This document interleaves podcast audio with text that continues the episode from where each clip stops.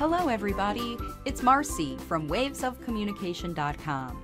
Welcome to another episode of the Language Facilitation Helpline podcast, and thank you for tuning in today. The fastest results come when you enjoy the process of language facilitation.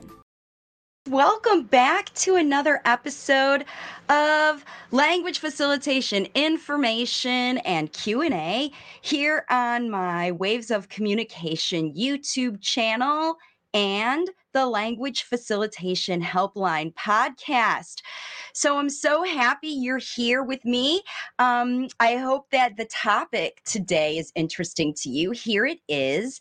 I'm going to be talking about late talking and virtual autism.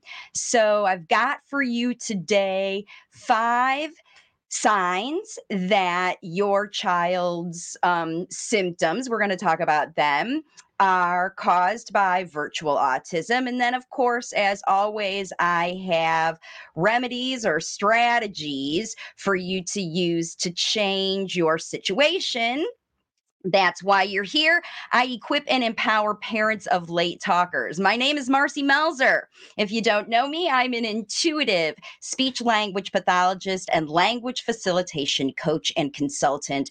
And that's what I do on my website, wavesofcommunication.com. You can head over there to observe, learn, check out all of the resources that I have books and trainings and videos and testimonials and all kinds of information over there for parents. So, but I know today you're here because you're interested in this virtual autism situation. So, the first thing we're going to do is we're going to talk about what virtual autism is. And I have a slide for you.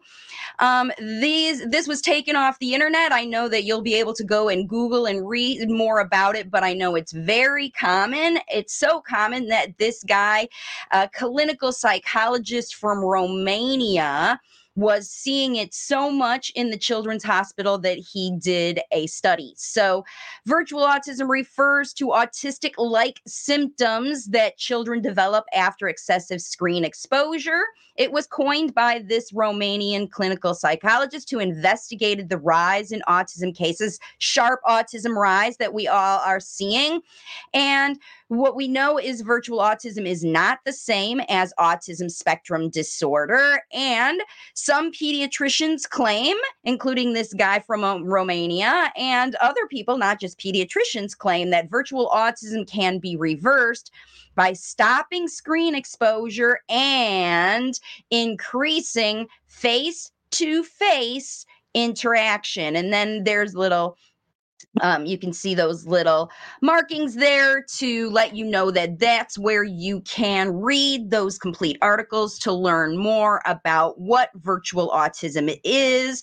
I know that you're here because you see the symptoms, the reality of your child's situation, and you're potentially wondering it, it probably did in many of your cases, most of your cases, receive the actual autism spectrum disorder diagnosis because your children are displaying these symptoms. And let's talk about what they are because they are the same. Remember, just like we saw in that previous slide, virtual autism mimics the symptoms of autism spectrum disorder. So all of these symptoms are characteristics of both autism spectrum disorder and virtual autism. So let's talk about what they are. We're just going to read through them here. Late talking, not responding when they're called, resistance to cooperation or cooperative learning. They won't let you help them do things. They won't let you um, show them how to do things. They are uh, also super hyper independent. Um, poor muscle coordination. That's common in both of these things. You wouldn't think about it, but it is. Anxiety and irritability are common symptoms. Scripted repetitive speech, addicted to all screens. Whatever screen they see, they want to investigate it they um, have repeated behaviors. They watch the same bits on screen over and over and over again. Um, they have odd speech patterns and voices they may have. Remember, these are symptoms. Not every child has every symptom, but these are the symptoms that are spotted in both. Poor attention to structure is happening. They're unable to play with toys. They don't know how to play. They're afraid of social situations, or at least they um, avoid them. They might be obsessed with a specific topic. So, whatever they're watching on the screen or whatever they want to talk about all the time is always the same thing. They could be increasing in their nonverbal behavior because, of course, they are late talking. And the older they get, the more the nonverbal behavior increases because the late talkers don't have another language. So, that's what they're using. And the meltdowns come out of nowhere for both of these, and they refuse to try new things. So, you can see that these are the symptoms. They might not be what's listed on every red flag checklist that you see on the autism spectrum, but in my experience, because I have had thousands of parents present to me their case. Their case is my child is, of course, not talking because I'm a speech pathologist. They're going to come to see me. And they are also doing these other behaviors, these other symptoms. So, um, and it's not just lining up toys or flapping their hands or holding their ears. These are real functional things that are going on in the child's life. That's why most parents are concerned about these symptoms because they're going on in your life. Let's take a look again at how these things, these symptoms disrupt your life.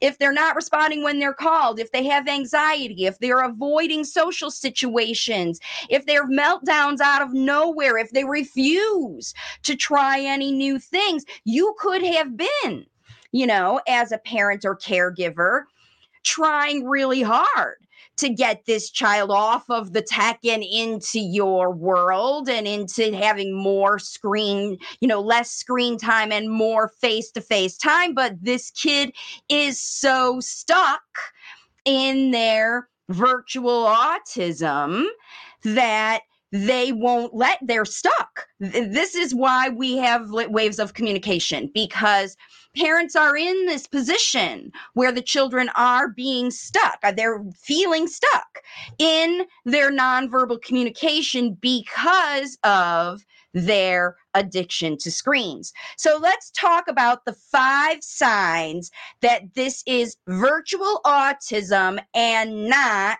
something else that's going on here are five signs that you can use right now. And then we're going to talk about a little test. After I show you these signs, I've got a little test for you to use to see if your child has virtual autism. And then we'll talk about how to use what you do know about your child instead of having to rely on someone else to decide if your child has virtual autism. We're going to talk about how you can use what you know about your late talker in your life to help them make the shift out of tech addiction into more face to face time where they will develop their spoken language. That's the whole point here. So, Let's talk about those five signs right now. Here they are. One, one slide. Five signs of virtual autism. Number one, the child initiates communication to help you guess all of their messages. All of their messages are not surrounding tech. How do you know when the child is hungry? Are you always just showing up with food or are they coming to you to tell you that they want it? Are they coming to you to show you when something is broken and they need you to fix it or something is locked and they want you to open it or something is not happening fast enough and they want it to happen faster or good enough or hot enough or cold enough or you know whatever. If you are getting that child initiating, meaning they are coming to you to tell you all of these messages, ideas, opinions. They're instructing you in how they want you to do things exactly the way they want it. All of that is a sign that your child has a virtual form of autism and not a true autism because these this is the primary difference between a true autism and a late talking is initiation. Kids with true autism will not come to you. They will stay by themselves in their misery. They won't want you to come and join them in their happiness or their misery because this is what late talkers do. They come to you to get you into their own mind and their own world and their own feelings so that you will feel what they're feeling and help them feel better. You will help them. You will initiate helping them. They're coming to you to ask you for assistance and you are understanding or responding to those things. You're guessing. They're initiating, you are guessing. This is the number one sign that it is virtual, virtual autism. Okay. I'm not seeing any comments, but if you have any comments or questions, you're welcome to put them down in the description box. Okay, let's look at the next sign. Sign number two is your child will forget about screens when they are socially and physically active. So once again, when they are jumping on the bed or they are that's I think about Aaron when they're jumping on the bed when they're taking you out for a walk when they're swinging on the swing when they are um, you know doing something physical or they are wanting to be social. They want cuddles. They want you to kiss their boo boo because they got a hurt. They want you to um, respond to their meltdown. You know they they want you to come and help them. Remember, this is initiating when they're doing these things. That's how you know that it's not true autism. Okay. So they'll forget about screens while they're in, while they are initiating, while they're doing other things. They will leave the screen. Okay.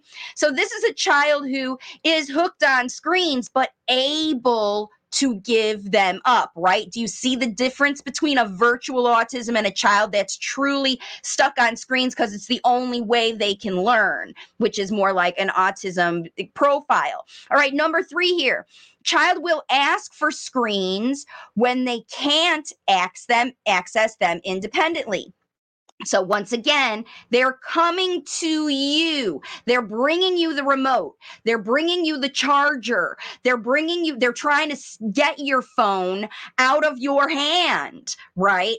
If they can get it independently, they'll go. They'll get it in the purse, they'll get it from the charger, they'll get it from whatever. But when they can't access it, this is the difference between a kid with autism and a kid who has virtual autism. The kid with virtual autism will come to you. They will come, they will try on their own, but then they will come to you. The child with true autism, they won't come to you. They'll just keep trying on their own. In fact, they'll wreck stuff, they'll destroy things, they'll they'll push down a whole cabinet to get that that device but a kid with virtual autism will come to you. They will come to you to ask them for it. They will bring things. They will show you. They will take you to that device and have you take it down for them. A child with autism won't do that. So that's a big, big difference between the virtual autism and the true autism. Okay. And then here's the next one the child will give up screen time independently for interesting alternatives. So it's not like they never like something else. It's similar to that other one. If they if something you're doing baking a cake, their favorite cake, or you're going to their favorite place, or their favorite new friend is coming over, auntie, uncle, their their teacher, their therapist, their school time, there's something, somebody else, even if it's not you, somebody else is able to get that child to have a great time with no screens involved. Zero screens involved. And that child chooses to go and spend time with that person or activity. It's usually a cooperative activity I'm talking about. That's why it's when Uncle so and so comes over, we go bike riding. Or when Auntie so and so comes over, we always make that special cake. Or when we go to the mall, I get to eat my favorite ice cream or get my favorite lollipop. Or when we go to the park, I get to go on my favorite big slide, right? These are times when the kids aren't thinking about screens at all because there are other things and people and experiences in their life that are more important to them. Why? Because those are interactive experiences. They just don't have enough of those things to compete with the love of the screen that they have. This is what's going on. And that's how you can tell that it's a virtual situation right and then here's number five is that the child asks for screens for the same time of day or the same activity or the same habit that they always always do so that means that they are whenever they eat they won't eat without the tablet they won't potty without the tablet they won't fill in the blank ride in the car get dressed let you take them to whatever without a device these are the the tr- characteristics that you know. Oops. Sorry, you hear my my grand dog in the background there. He's uh, barking at the dogs that are in the neighborhood. So sorry about that if you hear that in the background. But um, anyway, back to these five signs. I'm going to show you one more time this slide to review. Remember, if your child is initiating communication, if they if they will forget about screens, if they will ask for screens when they can't access them on their own, if they will give screen time up independently, or if they will ask for screens at the same time of day for the activity out of habit. Okay, so those are the first five signs that virtual autism that's virtual autism and not autism. But here is how you know for sure is that you do a little test and this test is not something you do with your child. This is your evaluating and analyzing your own experiences as the parent and caregiver of this late talking child that you want to analyze. Let's go for the test Okay, have a little drink here. So, the short test for virtual autism is number one here when does the child come to you to make a specific nonverbal request? When did they do it today? When have they done it regularly? What requests do they always come? What are they always asking you for? That's not the phone, or maybe it might be the phone, but when do they come to you and they tell you exactly how they want you to deliver that request? They want they tell you exactly the way they want you to deliver it. Okay. When does that happen? Because if that's happening, then you know. Number two here, what is your child always willing to go out and do or explore or play, whether there's tablets involved or not. If you say, let's go to the park, let's go to XYZ, what is it about your child that they're always willing to go and do explore play? That's not a tablet. This is the next one. What does your child request? How, excuse me, how does your child request screen time? What are they doing? What kind of communication are they using? Are they even coming to request screen time or do they always get it on their own or is it always available on their own? If you look at this little boy here, he's got three devices he's trying to navigate because he independently found these things. And it's not the same as indicating whatever. He's just trying to manipulate these objects, right? How does your child request the screen time that they want to manipulate? When they're confused, when they can't figure it out, right? When does your child forget about needing their videos? What what what are the times that has happened in the past week that you were like, "Look, what he's doing. He's not holding a screen. He's not holding the phone. He doesn't even need the phone." When did you notice that your child didn't need their videos? And then here's the next one. What does your child refuse to do without a screen to look at. So, first of all, think about when did they when did they forget about it? When did you watch them forget about it? And also, when does your child refuse to do anything without a screen? Because when is it just a habit, right? What, how has the habit been developed? When is the habit, right? Because that's how you're going to work with these things in the future. And then look at this. How does your child find screen time when you try to limit it?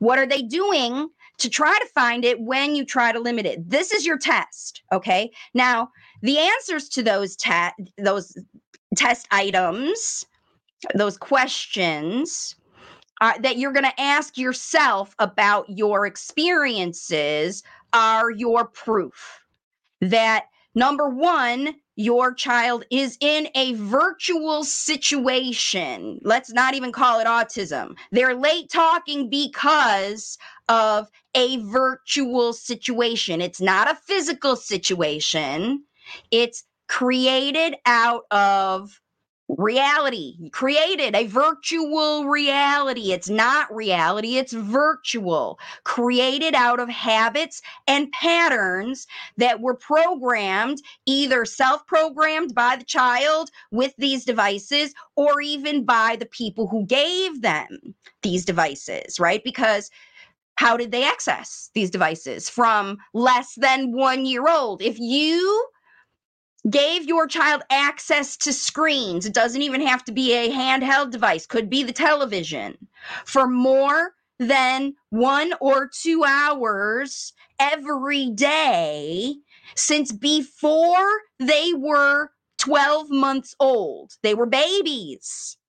And they spent a big chunk of their learning time in front of a screen. It is highly likely that your child's autism symptoms, those symptoms from the first page, are caused by a virtual situation that has been created out of screen time. That virtual situation looks different for every family.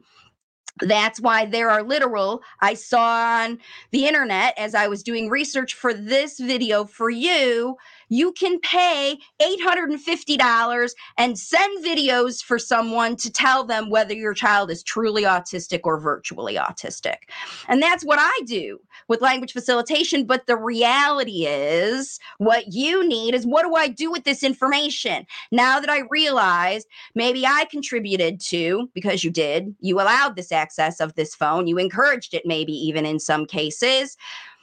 So, because you were there contributing to the current situation, what can you do to get out of it? And that's what we're going to talk about next. Now that you know that this, these symptoms, these situations that we're going to call symptoms, are a result of a virtual situation, what can you do? Here's what you do you use the abilities, you use the abilities of the child that you have observed, that you just tested for with those last questions to replace screen time with the one on one, face to face, human engagement interaction that is necessary for those symptoms to go away. Okay.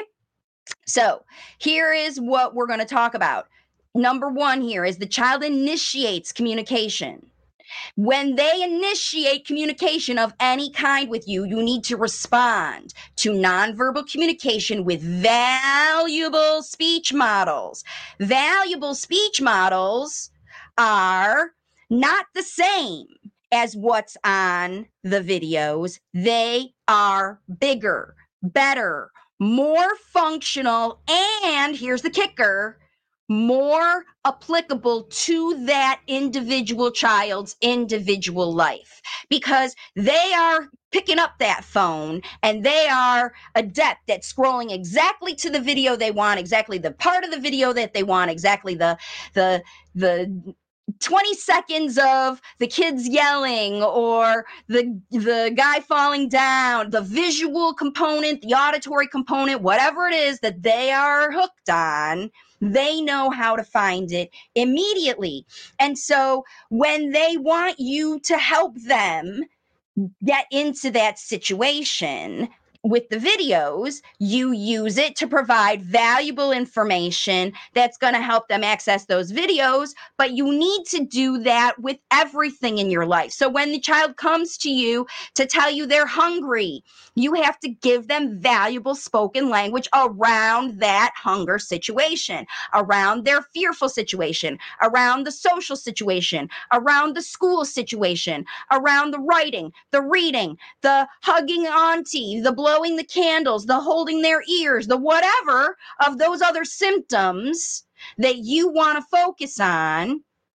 That's where you start by providing the valuable speech models that this child can learn from to drop the, stuff that they need and pick up what they do you know, what they're getting from the phone, that 20 seconds of whatever is the same old stuff. Same old stuff, same old stuff, same old stuff. When you do the same old stuff, like um, oh, look, you're watching the phone. You want phone again. Oh, you're watching Barney or you're watching Cocomelon or you're watching ABC Rhymes or you want the Itsy Bitsy Spider song or whatever. You're just saying more of the same. Same, same, same, same, same. Remember, the kids are going back to get these same things because they're stuck in their comfort zone of sameness. They know what the, this is, and that's why they can go get it. They know what it is, they can know exactly what to expect from it, they know how to access it. So they're to go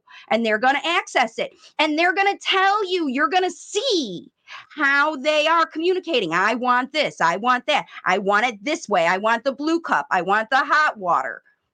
You know what these things are. And that's why you have to give the child valuable communication whenever they communicate about everything. You can't chase them around and say, oh, you're playing with trains. I'm going to teach you about trains when they communicate to you, you must respond to their communication with more language than they're getting from the phone and tablet. That's how you prove that you are more interesting and more valuable because they know all they're going to get from the phone is the same, same, same, same. And when they talk to you as a connected, intuitive language facilitator, you're going to give them more. You're going to give them more interesting, more attractive, more personal, more functional, more real talking that's going to replace the same old, same old, same old. Think about yourself. After you watch a whole video series on Netflix, are you going to go back and watch the same thing over and over and over again? Only the episode that really made you laugh or really made you cry or really made you whatever. And if you are stuck in the same, watching the same movies over and over and over and over again, what does that do to your mindset about watching a new thing? Hey, I got this new show. No, no, no, thank you. I don't want to learn anything new. I don't want to see anything new. I'm stuck in this. I like this. I'm watching the same reruns of of Gilmore Girls and whatever for the eighth time. How do you think kids pick up these habits, you guys? What kind of influence are you giving them? When you give them more valuable speech models than they're getting from the tech, they will drop the tech and focus on you. So that's the number one thing is that you have to respond to nonverbal communication. All right, the number two here is the child will forget about screens when they're socially or physically active. So guess what?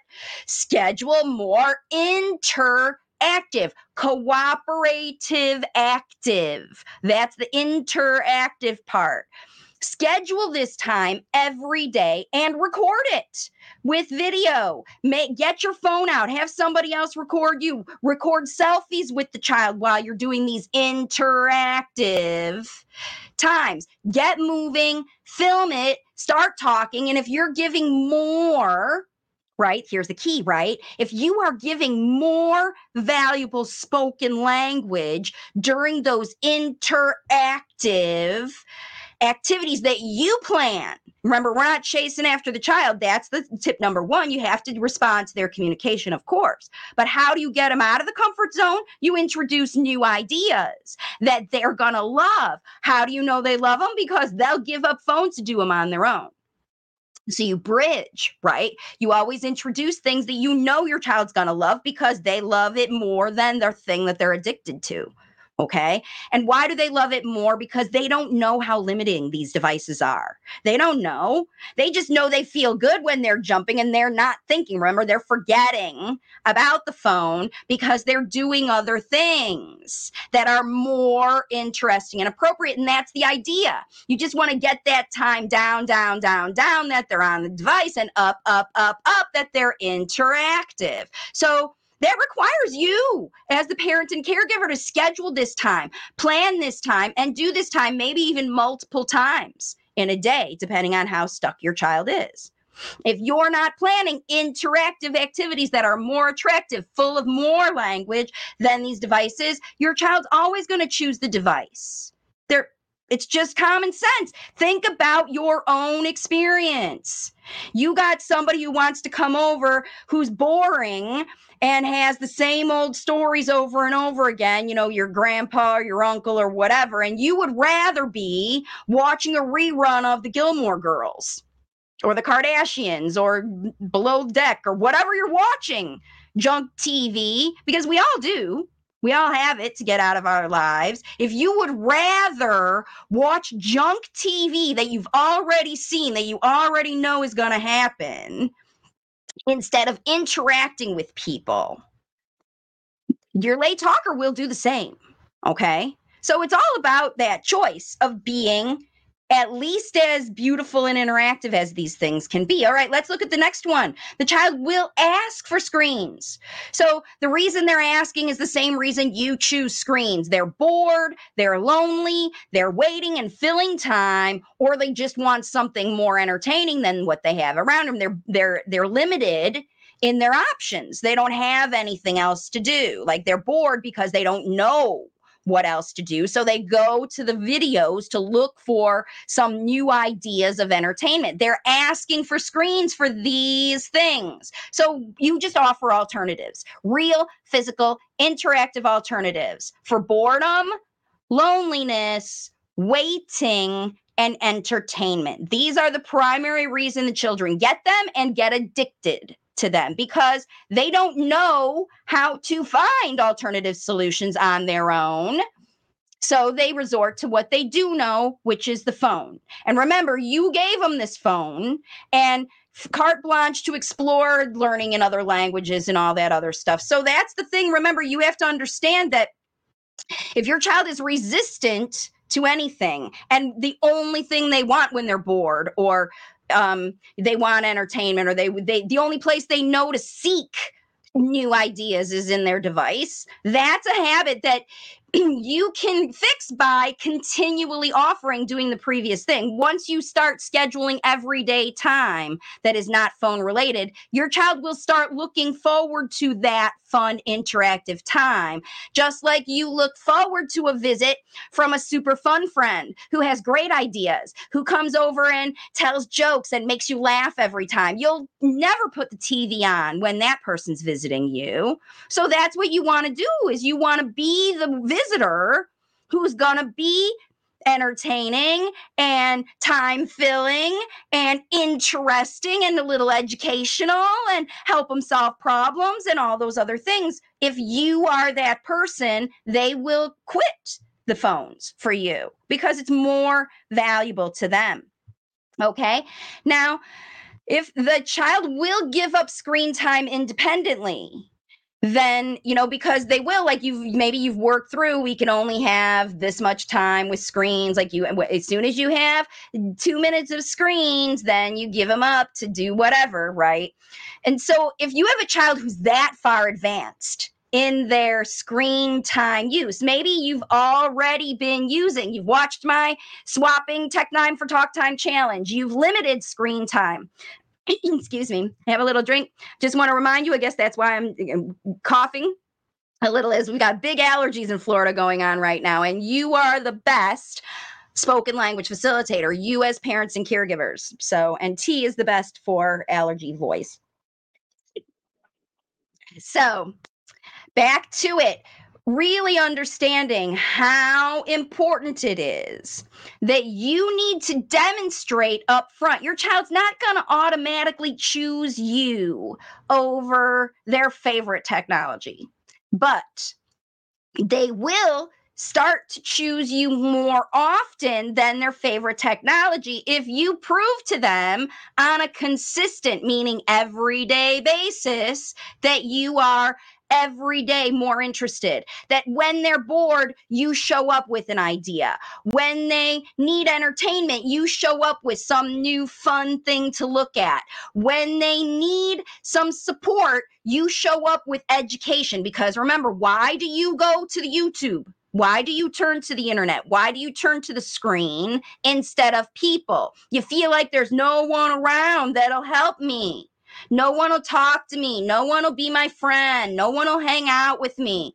That's why you go to your phone, right? Now, if you don't want people to hang out with you and you don't want social interaction, that's when maybe some phone time is okay to schedule in your day. But how much is it compared to the time that you spend interacting. This is where we have a problem. I'm not saying that you need to stop phones completely because they're super valuable and we all use them, but we all use them too much.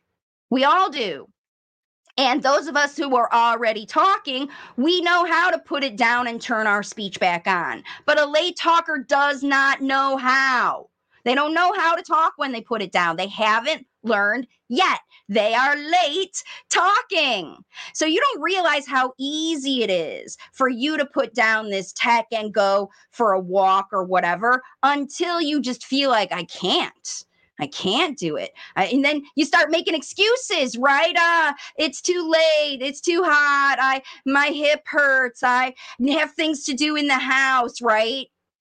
And then you start to do the dishes and put the phone on instead of interacting with your child to do the dishes.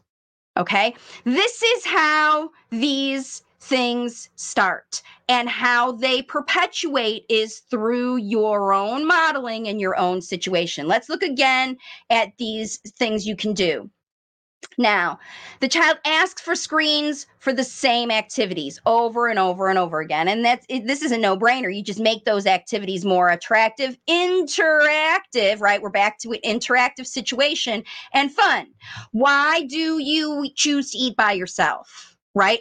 Maybe here's another throw your thing out there. Those activities that the child wants the phone for are things that previously have been high pressure activities. You have to eat on my what Uh, what I want you to eat on my schedule, sitting at the table. You have to do this thing on my, you have to talk when I ask. You have to answer questions I'm asking you. I want you to perform. Even if you said, Mama, I want to hear you say Mama again because it makes me feel good. Like all those are the habits and patterns that cause kids to want to shut people off and put their attention on tech and they use it as a distractor. So, like, okay, I'll eat this terrible food as long as I don't think about it, or I'll let you literally physically put my clothes on my body instead of teaching me how to do it myself. If you insist on putting your hands all over the child and making them do things instead of teaching them and empowering their independence, like the last trick that I had for you, then your kids are going to start to resent and avoid this interaction. And how they do it is literally virtually by holding a screen while you're pulling down their pants and changing their clothes and doing that stuff. It's for them to go to the bathroom for them to do whatever. They're not even participating in the activity because you've taken away that responsibility to participate in their own activity by letting them have a phone while you do it right? So you have to detach from the phone for these activities and make them more fun. It's the only way that you'll be able to get the child to decrease it. And if you want to know how to do all of these things, that's when training and support comes into play. Like if you can't figure out, there's people who are working with me for a long time. As a matter of fact, here is a comment. So from Isai who says, This is my child. Since doing the research, it definitely lines up right now that you see that your child has been labeled with something that they don't have. You've already got the label, you've already got it, you've been maybe even put in the therapy because this is the danger, you see, of virtual autism is that it's being labeled misdiagnosed as true autism. And true autism assumes that a child cannot do all those things that I was talking about that they can do, all those abilities. They can't initiate communication. They can't be social with people. They can't respond when other people show them that something is more fun and choose it instead. They can't. They because they are so stuck in their own internal processing and problem solving that they can't interact with other people and they need a more highly structured way to communicate. But the vast majority, I'm going to say more than 90%, more than 90% now that it's a spectrum diagnosis are being diagnosed with true autism spectrum disorder for a plethora of reasons, maybe even on your request, on the request of a doctor, on the request of a therapist, on the request of an insurance company, on the request of somebody else. You got that diagnosis. But now you know that. Uh, in fact, I just heard Stephen Camarata say it on a video I was watching this morning misdiagnosing autism and giving the child ABA therapy, even if they're mild autism, virtual autism, even I don't think it's appropriate for any of these kids on the spectrum at all, especially if they are not. If they are able to do these things, if they are able to engage and listen and learn, you need to teach them to talk. These ABA things, they take away speech and they put in other device based things that these tech addicted kids learn very quickly. They learn how, oh, you're going to give me a tablet to communicate with? Brilliant. Now I never have to learn to talk. And they go down a really deep rabbit hole. And nearly every child with autism spectrum who's at school age is being given these devices. It's like giving an alcoholic a bottle of booze. It's like giving a person who's addicted to smoking more cigarettes right? You're just encouraging them to go into their addiction and stay in their addicted comfort zones instead of helping them move out of it. And when you do this, the problem gets worse, the problem gets bigger, the problem gets stronger. And that's why parents struggle with all of those symptoms that are happening that the kids are refusing and ignoring and becoming anxious. And if you are diagnosing a child on the autism spectrum. It's like diagnosing people with insulin type 1 or type or type 2 diabetes that or even pre-diabetes right? These people don't need insulin. In fact if you give them insulin you could kill them okay because of yeah he's more severe than we think just based on symptoms on behaviors? I mean thank goodness for insulin there's an actual blood test. You can get to see the blood sugar. But let's use another analogy. Let's use depression mental health problems. There's a whole spectrum of depression. People can be depressed when you you know you get ripped off at the grocery store or you lose your favorite thing or somebody dies you know there's there's things that trigger real bouts of depression real feelings and real symptoms that make you depressed. You stop eating you isolate you you know think about how depression is. All of you parents and caregivers of people who are worried and frustrated and anxious about this late talker's lack of development their delay in development you all have a form of depression. If we gave every single one of you hardcore medicine like lithium or Prozac or something like that and made you take it against your will every single day and it turned you into a zombie because somebody misdiagnosed you with the wrong kind of depression or mental health illness because of the symptoms that you display because you are isolating you are and especially if you're in depression and you exaggerate those symptoms. Yeah if it, it feels like you've been depressed for a year but it's really only been a month right? And you tell yeah i don't remember the last time i felt good even though it was only six weeks ago okay? Your child is in the middle of people telling them, they hear what people are saying about who they are and what they have and who you are and why you cause it. And you could be feeling a lot of guilt and shame and worry and fear and depression around your child's diagnosis, whatever they got. But the reality is, just like that first slide said, not it's not just pediatricians but a lot of us out here in the world who have seen thousands and thousands of children and are experts in development we see how this tech time is destroying development but it's nothing compared to the increase the super amount the over referral for applied behavior analysis with these children who do not have this diagnosis, right? That is more damaging to a child than giving them screens all day long. Because this ABA therapy, the verbal behavior approaches, the PECS, the sign language, the picture exchanges, the all of that stuff, it your child's brain needs to develop spoken language processes.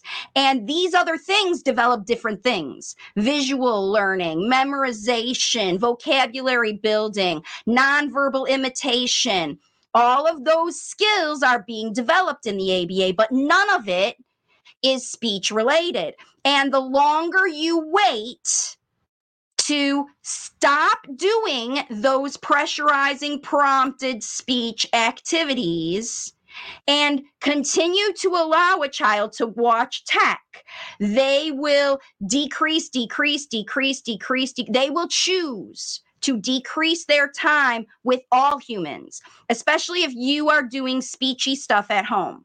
If you're putting things out of reach, if you're making your child say a word before you give them their object, if you're making a child ask you with words for the phone before you give them the phone, it's that simple that you are contributing to the problem, not just by giving the child the phone, but by making them, prompting them to say words to get it, because they're completely unteaching the natural neurological processes that are natural spoken development necessary. You've got to have these things. If you delay, by putting your child in there. You delay by, oh, maybe we'll just give him this supplement for a couple months and see if it works. Maybe we'll change his diet for a little while and see if it works. Maybe we'll get the ears checked in for a couple months and see if it works. Without training, spoken language training, your child may catch up they may learn to say some words, but they're not going to catch up to their peers if they have had ABA therapy. They're not. They're not going to catch up without you showing them the right way to learn spoken language because it has been untrained. They've been trained to be passive and wait to be prompted to perform in exchange for video time in a lot of kids' cases because that's what they're hooked on. Okay, so I hope that you guys understand now a little bit more about virtual autism and what happens. Aisha says exactly, they do understand and hear everything that we re- repeat about them in front of them. Oh, of course. When they, you literally think about this, your personal experience about this situation, every mom and caregiver watching this, think about your own personal experience.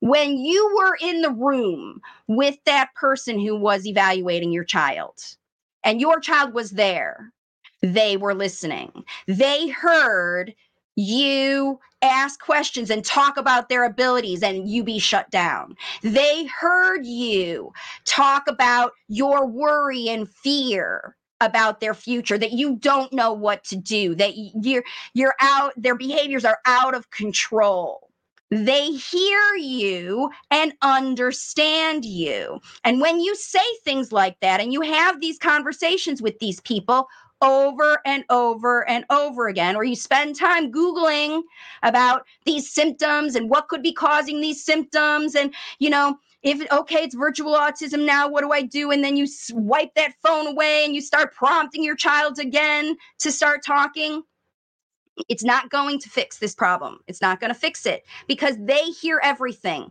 They hear the negative, but they also hear the positive. So think about this. When you say things like, wow, I know that you are understanding everything I say and you're trying to manipulate me to get more phone time.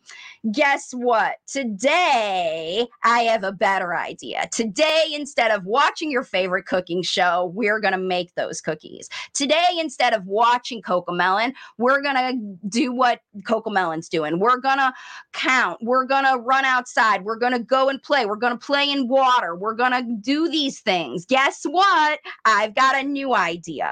And then you'll see that tablet be put down more and more and more because not only do lay talkers understand everything that you are telling them, they will respond when they hear something good, just like they will respond when they hear something they don't like. They hear something they don't like, what happens? Zoom. At least they look away from you. At most, they run away from you. Okay. And if they like it, at least they'll look at you. And at most, they'll stay by you and ask you to do it again and again and again and again. What kind of spoken language are you?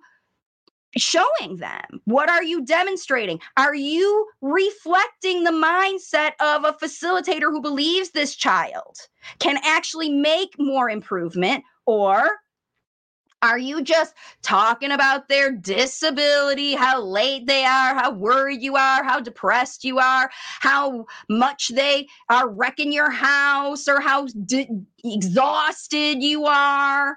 What are they hearing you say? Okay, because remember, these kids are not autistic. They're not. They look autistic, especially to someone who's unfamiliar.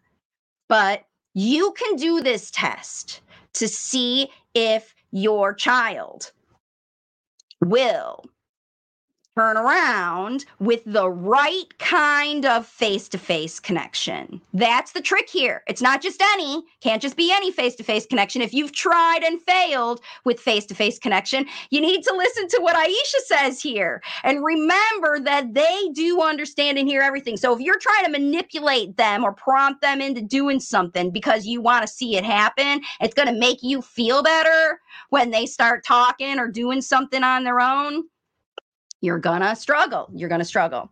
Okay, I do have a question today that came in from a YouTube member. This member says, My six year old late talker does not respond immediately to instructions given by people other than his mother, who is the primary language facilitator. So the mom is doing a great job but if someone gives him a command, he will not respond. But if his mother says it, he will immediately react and respond. Because of this, he's not able to build and connect in class and group activities.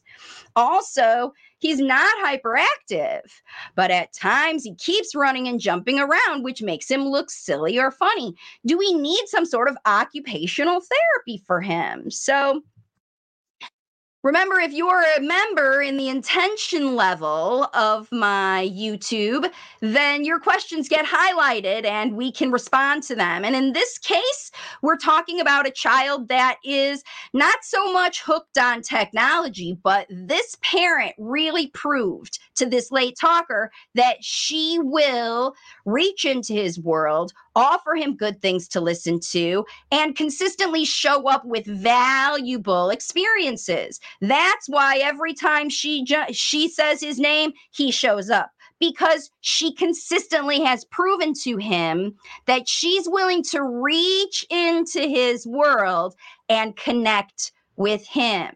If you see a situation like this where your child is not responding to other people, but only responding. We have to think about who those other people are, what they are initiating with the child. Like, what do they expect of this child? And have they proven, have they demonstrated up front to prove to the child that they will actually reach into their world and give them more valuable stuff? Or have they heard this person over and over and over again talking about their disability, what they can't do, complaining about them, all those other things? Because even if that stuff happened in the past and your late talker is doing better and better at home now, but they're not performing at school, they haven't earned that teacher, aide, therapist, friend, neighbor, anybody else who your child is not responding to, they haven't proven their value.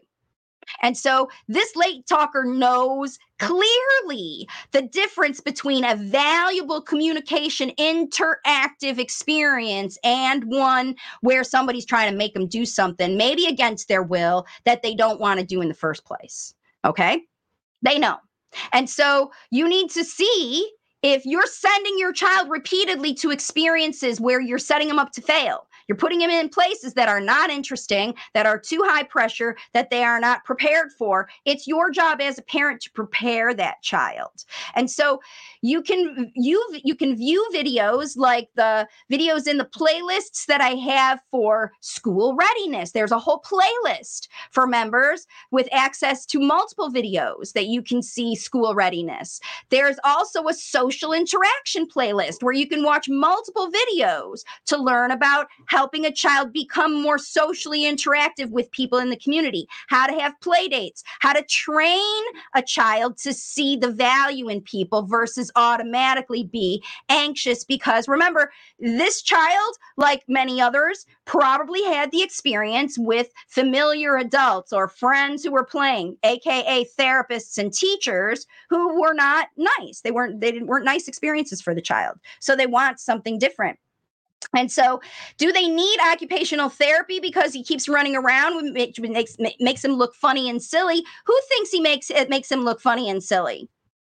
If you, as a parent, are judging this child's behavior, just like those people who misdiagnose kids, this is what you're doing. You're misdiagnosing your child. You listen to somebody else who misdiagnosed your child. Maybe it's a sensory integration and maybe he needs OT I don't think that a child who has learned, see, here's the thing when you look at this counterintuitive message here, this person will immediately react and respond to his mother. I guarantee that when they first started spoken language facilitation, this child didn't do that right? That wasn't happening on day one of your language facilitation journey. And you did something. Maybe you worked with the workbook. Maybe you've been working with the strategies. Maybe you took the swapping the prompting challenge. You know, as a member in the YouTube channel, there's 600 videos for you to choose from. You've been learning, you've been working. This child is improving.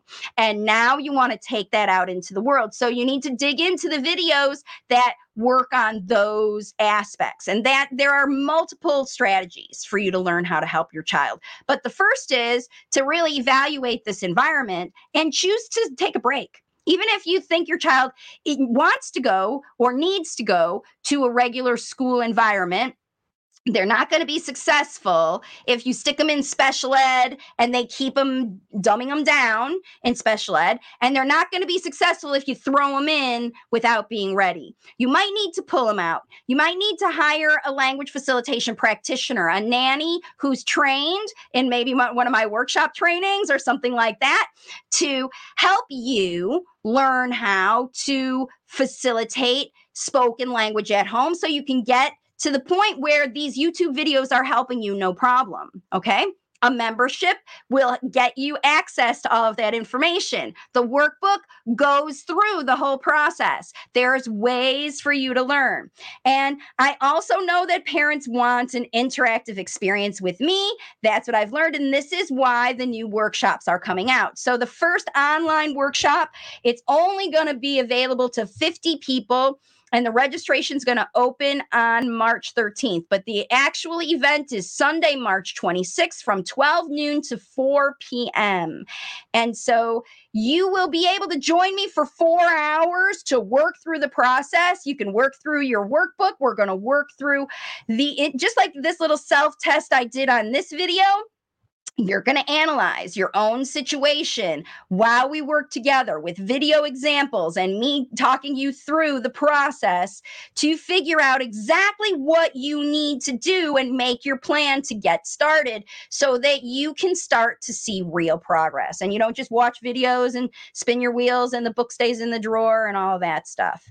So that's the most important thing about all of this. So let's see what else is going on. Oh, yes, I wanted to remind you about the in person workshop that I have coming up. So, in India, I'm going April to India. The first part of April, I'm going to be there. And the second part of April, I'm going to be in Morocco, which are not close together, but that's kind of how it works out. But in India, I'm going to be in two cities in Vijayawada from the, on the 6th of April and Hyderabad on the 8th of April. And the day after, you can see here it says limited personal consultation appointments will be available for those in person workshops that I'm actually going to be showing up after you have the half day workshop, you'll be able to offer, I'm offering the option to meet with me personally for an hour. You can bring videos of your child, just like that whole situation. It's a lot less expensive than that online.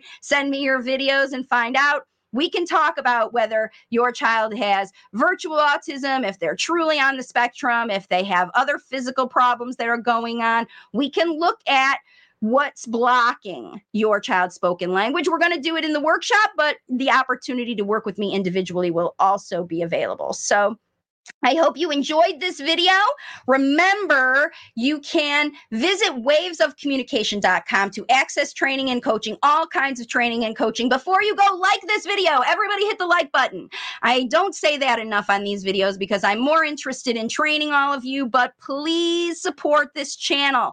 There's a lot of noise out there that talks about the um, the problem. So, you know, Anna even says the whole system of therapy is an international fraud for taking a child's attention away from observing and imitating the speech and actions of a parent. So, this is why my process talks about th- being easier for you than therapy, faster results, better results that you'll get. And so we say that um, the child has no longer a speech model to follow and remains untrained for speaking. And this is what we're talking about. That's what virtual autism does to a family.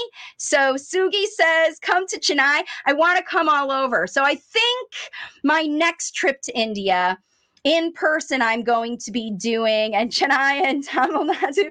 I, I want to see these areas. Um, I really want to visit Kerala. I want to visit Chennai, Tamil Nadu. So I think the next time I visit, I might be. I also am, am getting feedback from people in Mumbai. They want me to visit there as well. So Bangalore as well. I could be everywhere, I think, um, around. But that's why the online option is going to be available. So this is going to be the first trip, the intro trip to India.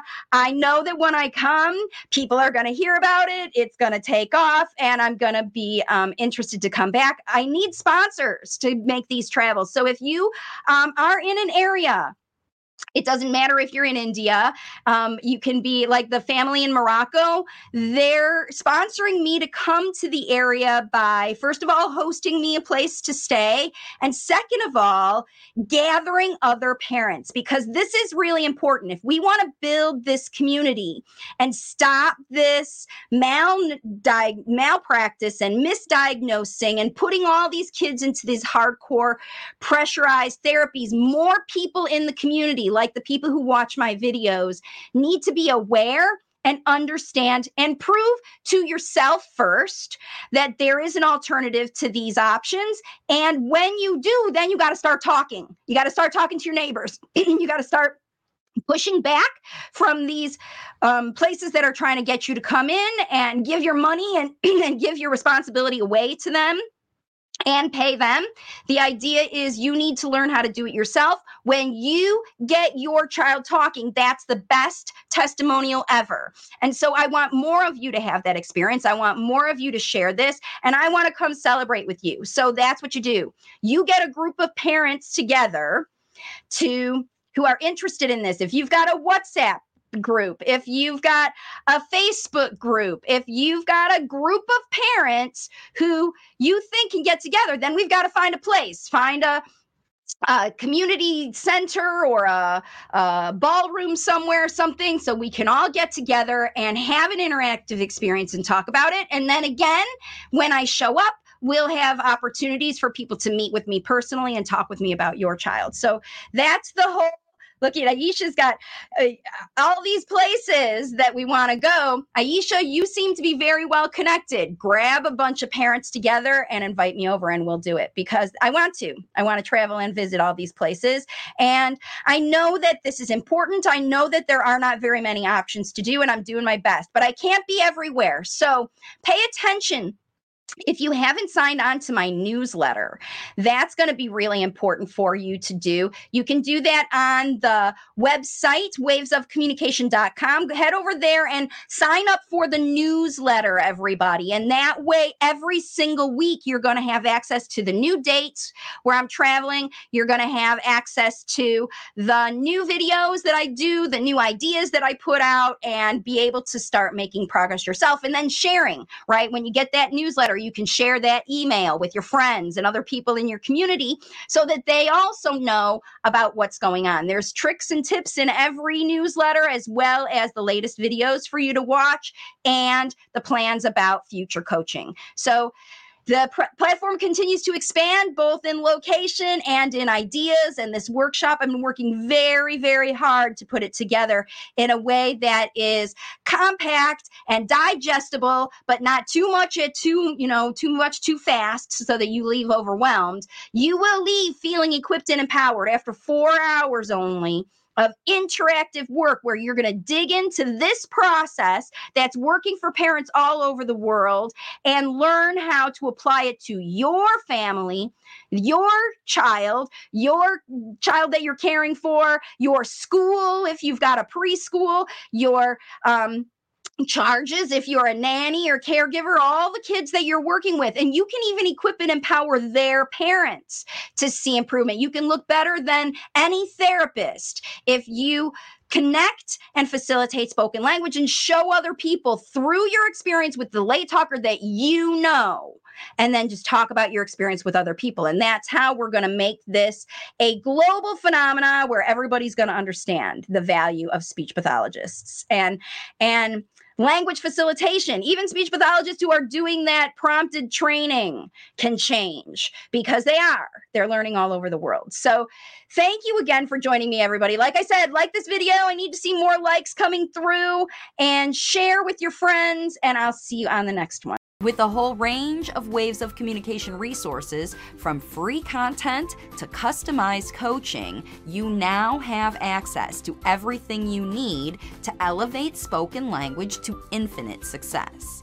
You are welcome to get your journey started with my 11 week language facilitation journey to speech workbook. You can access this workbook and all of the language facilitation resources on my website wavesofcommunication.com.